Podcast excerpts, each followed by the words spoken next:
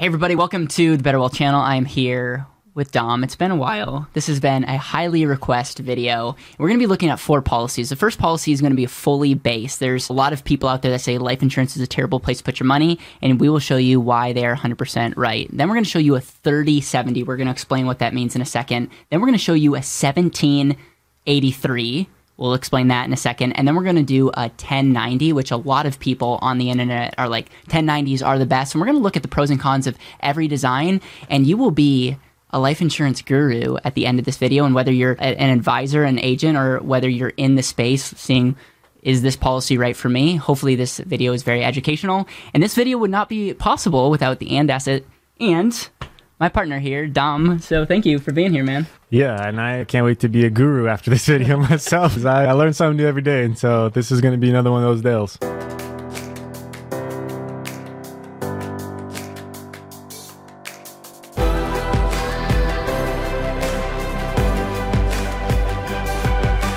This is Better Wealth with Caleb Guilliams. I'll also say that we did a video like this a couple years ago in what we call now the dungeon. It was literally like a closet that we put some lights in. And so hopefully you can appreciate the backdrop. And with that, we're going to jump right in to the numbers. So when we talk about 100% base, a life insurance policy is built using really three type of components if I'm going to simplify it. Component number 1 is the base. This is what is like the foundation. This is what usually is like the foundational uh, aspect when you look at life insurance. Then when you look at PUA, that's when you get early cash value and also in most cases PUA is totally flexible and so you get flexibility, early cash value and better long-term growth. And then you could add a term rider which just allows you to fit in a more PUA to not MEC and make the contract taxable. In this scenario, we're just looking at 100% base. We're not looking at PUA or term. And as you can see, we're showing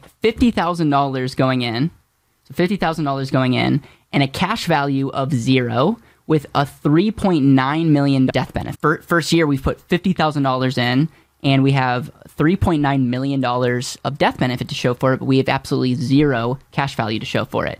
On year three, you've put a total of $150,000, and now you finally have $25,000 of cash value to show for it. You can see the death benefit pretty much stays level. You can see that it continues to grow. This break even is year 12, meaning that we have more cash value. You can see here, you have more cash value, $624,000 of cash value, and you've put in 600,000 and so it takes 12 years to do what we call capitalize. Your death benefit is a little bit higher. It's 4 point we'll just say 4.3 million dollars. And you can see Dom why a lot of people are like life insurance is a horrible place to put your money. You've put in $100,000 you have nothing to show for it. You have a death benefit that matters to some families more than others. But overall, you can see why this is not very attractive, and very few people online would be like, "Yeah, I love that. That that sounds amazing." Yeah, I'm starting to become a little bit more mature in my walk. I would say with with life insurance. I say that from a faith standpoint because I have very a strong relationship with Christ. But when it comes to my walk in the insurance industry, I've kind of flip flopped back and forth in regards to how I want to talk and position about life insurance and the cash versus the death benefit. And I would have demonized something like this very heavily early on in my career. And now I'm from the camp and understand that this isn't necessarily good or bad. This is just has a specific purpose. And this specific purpose potentially is focused on the death benefit for someone like an estate plan or that wants a permanent death benefit for as much death benefit as possible. But if you were on this channel and you are subscribed to the Better channel, odds are you are not wanting to look at the death benefit as your number one priority and goal. Now, you understand that it's important and it's a value add to your life, passed down from a legacy perspective, but you are somebody that wants to live an intentional life today and while you're alive and to use the cash value for other purposes to build wealth. Yeah, I think that was well put. And also, while you're watching this, make sure to take notes because we're going to be comparing year 20 because I think there's wisdom in looking long term, but not super long term. So never look at an illustration over 50 years because at the end of the day, I can guarantee you, which is a dirty word in our space, but I can guarantee you that the illustration is not going to be close to the projection. It could, your cash could, and death benefit could be higher than what your illustration looks like, or it could be lower, but it's one of those things where we should, there's wisdom in looking out but there's also wisdom in not looking out too far because a lot of times someone can suck you in by saying, "Oh, look at 40, 50 years." And there are there can be a lot that happens in the next 40, 50 years, and I would never do something for a 50-year outcome And if that outcome didn't happen the way I think it was going to happen, it would ruin the, everything. That's just something that you need we need to be careful when we're looking long term to understand that time is a factor. Yeah, I would say the main reasons why is the economic environment changes from year to year. If you even just look a year ago, the interest rate environment was an extreme low. We're going to talk about how the interest rate environment has impacted the overall whole life insurance industry and the insurance industry in general. And typically, when the insurance industry is suffering from a lower interest rate environment, they can't produce as great results in their investment portfolios. So their dividends have to be smaller. And therefore, when interest rate environment is higher, they can produce greater results, which can produce a higher dividend. And so if interest rates stay up high and go keep going higher, that these actual performances will be better than yep. future. And that's why if you actually look at a lot of the illustrations from way back in the day, they were showing a projected number and they're actually higher than they were actually projected, which is great. I think that could be a pro bono advantage. And also, insurance companies are going to change their investment portfolio and what they're investing in. Some will invest in more riskier things or more invest in bonds, and things will change based off of where they think that their dollars are best used. And that can change today as it could change 50 years from now. Just like for you, what you're investing today is going to change 50 years from now as well. I think it's also fair to say that anything can change, but we're showing illustrations at a pretty low interest rate environment. And so overall, these projections are conservative. They it may be worse, but there's a good chance that they will they'll be close or better performance in the long run based on the time that we're running these illustrations. Yeah. So what we also like about this in general though is there's a really good likelihood they'll at least be close yeah. because there's a guaranteed piece into it that in whole life insurance that you don't get with other insurance products. And hence why we show a lot of examples with whole life because one of the core elements that we talk about is life insurance shouldn't be your investment. And so if we're going to show numbers, let's show something that's going to be somewhat more accurate than a potential projection using arbitrage. And so that's a whole nother video. But you can see over year 20, because we're going to look at the four policies and look at year 20. If we look at year 20, you've put in a million dollars and you have $1.4 million of cash value with a total death benefit of 4.9 million. As you're watching this, make sure to like take note. $1 million contributed, 1.4 million of cash value, and 4.9 million of death benefit. To summarize, this fully based policy is not something that we would sell a lot of. It's not what a lot of people would be raising their hands, but you can look out even after 20 years, you could make the argument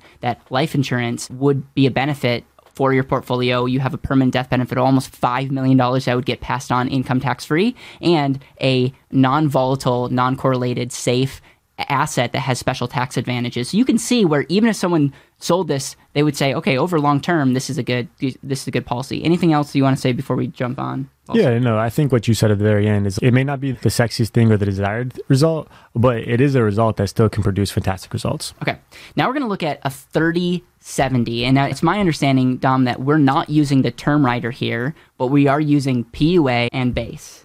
Correct. Okay, and so when I say 30, it's we're saying that 30% is the base and 70% is what's going to the PUA. And you'll see in this example, you'll see a couple differences. And so instead of first year having a total goose egg, you have a total of $33,000 of cash value versus 1. Er, you have $33,000 of cash value versus 0. And you have a total death benefit instead of 3.9 million you have a death benefit of 1.2. So the big difference is the trade off of permanent death benefit versus early cash value. And that really comes down to when you're buying when you're using paid up additions, you're going to see that the death benefit is going to increase more significantly long term, but early on, the initial death benefit is a lot smaller. Yeah, and of your fifty thousand dollar premium, just think of it; it's got to go somewhere, right? And that's just saying a percentage of it. Thirty percent is going to the base, which is cost of insurance, essentially, and the other seventy percent is going directly to cash. And that's why you can see that the thirty three per thousand four hundred thirty one is close to about seventy thousand. Now there's a PUA charge up front as well that actually gets smaller as time goes on after year one. But you can see if you did the math, thirty three thousand four thirty one divided by fifty thousand would get you probably right under seventy percent. And this has a break even of year seven, which again, break even means we've put in $350,000 and we actually have more cash value to show for it. We're going to see at the end of this video that break even is not the only factor that you should care about. We're going to show you at the end a policy that breaks even earlier, and a lot of you would choose a different policy. It's like the hook to stay around because a lot of times people come to us and they'll be like, This is all I care about, break even, because that's what they see on the internet. And again, break even matters. If you cancel this policy, you actually have more money than what you've put in. That's awesome. But break even doesn't necessarily tell the whole story. So in year 10, we've put in half a million. We have 580 of cash value with a death benefit of 2.4. You can see that it's grown. And then when you look at year 20, you have put that million in and you have 1.6 million of cash value and a death benefit of 4 million. So if you compare that to the base, we, we've had we had 1.4 million of cash value in the fully base contract with a death benefit of still 4.9. So in the fully base contract, you have a higher death benefit still, which is a value that's an asset. But overall, the cash value is more than 200,000. You have way more flexibility, meaning you don't have to, in the fully base contract, you have to pay the base contribution until your policy is capitalized to give you options. Here, the base is 30% of 50, which creates more flexibility. And you can see that you have early cash value where after year one or two, you could very much pay the base in different type of ways. Yeah, and a really smart play is even though the base is 30 70 versus the other one 100% base and the death benefit here is a third less than the other one, a really savvy strategy that we can do is we can put a 30 year term insurance on yourself to cover yourself for the separate death benefit and capitalize on our cash value a whole lot sooner. And then when that 30 year term essentially is non existent, your death benefits will be pretty close to the 100% base policy and this type of policy. That's a really good ninja trick. All right, now we're going to get into 1783. And if you are OCD, you really this really bothers you. Why couldn't we do a 2080, Dom? Why couldn't we do that? It's companies, sometimes the companies be like that. The reason is for this for this company, the most efficient design that we could do for this age is 1783. So 17% is going to base 83% is going to PUA and some type of term rider. Yeah, with this policy, the 17% is actually going to the base and the term rider, which is why the is so funky is essentially yeah. the term riders in there and then the term rider component makes the and the previous one there was no term rider so we're able to get a cleaner number. And so what this is really representing is the actual co- contribution that you have to make early on. Correct. Okay. So it's it's one of those. I appreciate you mentioning that. It's a combination of base and term, but what we're saying is those have to be paid early on to make sure that the policy is in good order. And you'll find that after year one, you could easily do that, even if you couldn't do out of pocket, because you have enough cash value in the policy. So we are we're looking at fifty thousand dollars going in you have a cash value of 40,000 in the first year, which is awesome. And with a total death benefit of 1.2 million. And you can see that this looks slightly different, and it's because of the term rider. You can see that this breaks even in year five, making this break even two years earlier than the 3070. And uh, the year 10 death benefit is 2.5 million with a cash value of six six hundred, which overall the cash value in both this the six hundred thousand is twenty thousand dollars more than the year ten example for the 3070. And if you look out over year 20, you've put in a million dollars, you have one 1.6 million dollars of cash value with a death benefit of 4.1. And so overall, this is more attractive from a flexibility standpoint. It's more attractive from an end cash value standpoint, but it doesn't it's not as extreme from the 3070 to 1783, but there's a little bit of flexibility. And for people that are looking at this, you can see a theme. It's, hey, if death benefit is not up there from a standpoint of, hey, permanent death is really important, you want flexibility, you want long term growth. Usually, in many cases, if we're sticking with the same company that you like, lowering the base creates more flexibility and long term growth. Yeah, and when Caleb says the word flexibility, I want to just reiterate in the basic formality of it you have a total amount of premium that you have the ability to contribute, which is $50,000. Based off of the IRS, the IRS will say, okay, this much death benefit, you can put in this much money at your ceiling. And then based off of the insurance company, they'll say you have a minimum amount that you're required to contribute and in very minimal base policy, it was about $8,000 was the minimum that you had to contribute year after year. And then the maximum was 50. So we essentially have a window, a flexible window of contributing $8,000 all the way up to 50, which is great for entrepreneurs and business owners and people that cash flow varies because you may have a great year one year and not a great year another year. And it gives you that ability to contribute in that window. Yeah. And I think that's really important because life happens and we want to make sure that we can maximize our ability to save, to compound and control our money, but we're not creating something that's actually going to be a pain in our side in, in the future. Yeah, and then in the 100% base policy, there is no flexibility at all. There's no window at all. It's just you just have a floor and a ceiling that are the same same, which essentially was fifty thousand dollars. Yep. All right, now we're going to look at a 9, 1090, meaning we're looking at 10% base and term. In this scenario, it is a 10% base with a 90% that's going to the term and the PUA. This is why he's the expert and I'm I'm the co-pilot. And so in, in this example, the this is you're going to see you're going to have earlier cash value, but you're going to also see that it looks a little bit different than the examples earlier on, and it's because the company that we showed originally can't do a 1090. Like it's my understanding that it would create a MEC for their guidelines and as a result making the life insurance taxable and so we actually am switching different companies and you'll see the pros and cons but I think the caveat is normally if you are with one company, the lower the base, the better. But if you compare company to company, there may be other companies that outperform, as you'll see, even if they're not if even if they're not a 1090. That's a great way to explain it. Okay. So now we're jumping in. We're going to we're going to say, okay, this is a 1090. So you're going to put fifty thousand dollars of premium in the first year, and boom, you got forty five thousand dollars of cash value, which, if you remember, is way ahead of the other examples. And your death benefit doesn't even go above a million. Which, and again, a lot of people, this makes sense. Earlier cash value earlier on, death benefit is 847,000. We're all good. This break even is in year, whoa, it's almost in year four.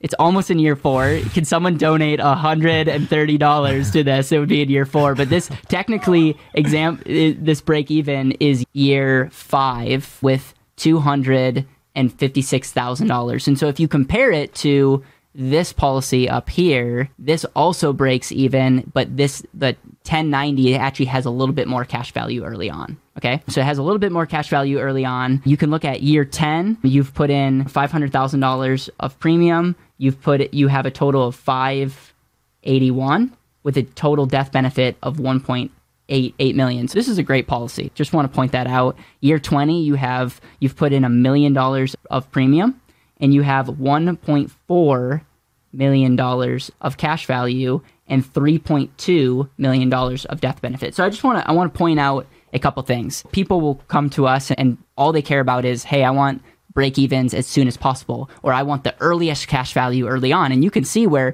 the 1090 even at a different it it does that. You have earlier cash value, you break even the same year as the 1783, you have $6,000 essentially more cash, and it performs well. But I want you to remember at year 10, you have $581,000 of cash value, and in year 20, you have $1.4 million of cash value. You At year 10, your death benefit's 1.8 and in in year 20 your death benefit's 3.2 and so we're just going to look at this other company that doesn't give you as early cash value but if you look at year 10 you have $600,000 of cash value which is it, that's a difference. That's a $20,000 difference with a pretty different death benefit outlook a $2.5 million death benefit.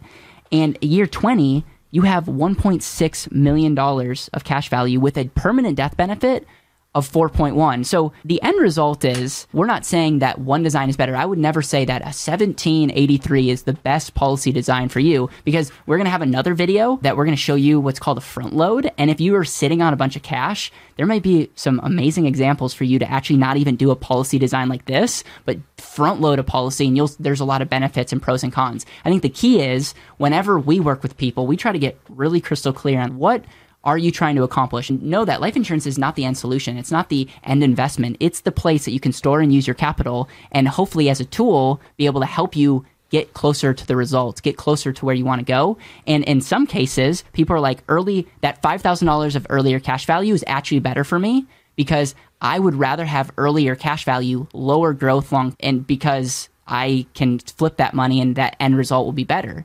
And then there's some people that are like, no way, like I would much rather have the death benefit increase and the cash value increase. And I don't necessarily care about the first couple years, that difference. And that's really, it comes down to your situation. And we're just showing two examples of two companies, but there's multiple different companies that we could add into the mix. And the same conversation goes get really clear on what you want. And then is the policy best designed to help you accomplish your goals? Yeah, and you may be asking, like, why is that the case? Like, why do companies operate so differently? Like, why is one cash value so different than the other, and the base P ratios are different? Like, why? Why is that? There's a ton of factors that come into place. Uh, these policies can have a guarantee value of 2 to 3.75%, and that's a gross number. And so each company will price it differently. There's a different dividend rate, which currently they're around between 5 to 6%. And then those also have a expense and mortality cost to it as well. So every company is going to operate differently, have different expenses. And on top of that, they're going to invest in things that are also different. And when you look at some companies, they invest in more riskier assets or putting their money into higher potential returns, they can put project higher values as well. And then on the other side, people are more conservative. And so people are more guaranteed focused or companies are more dividend focused. Some companies have stronger financials. There's just so many different factors that come involved in why companies operate the way they operate. And another thing is some companies are advocating for infinite banking. So therefore they're going to potentially push more cash value up front since that's the way that infinite bankers look. And then some companies may be more on the retirement side and they may want to not have people take cash value loans from against their policy. So therefore they're going to advocate for having longer term cash value versus having short term cash value. So there's just so many differences per company per company. That's why Caleb was saying it's important to figure out your goals and then back it into it that way. So we would love to hear from you. If you have questions, thoughts, different examples that you want Dom and I to explore, please make the comment, like, tell us in the comments below. We appreciate everyone that subscribes and shares our content. And watch out for the next video on Front Load.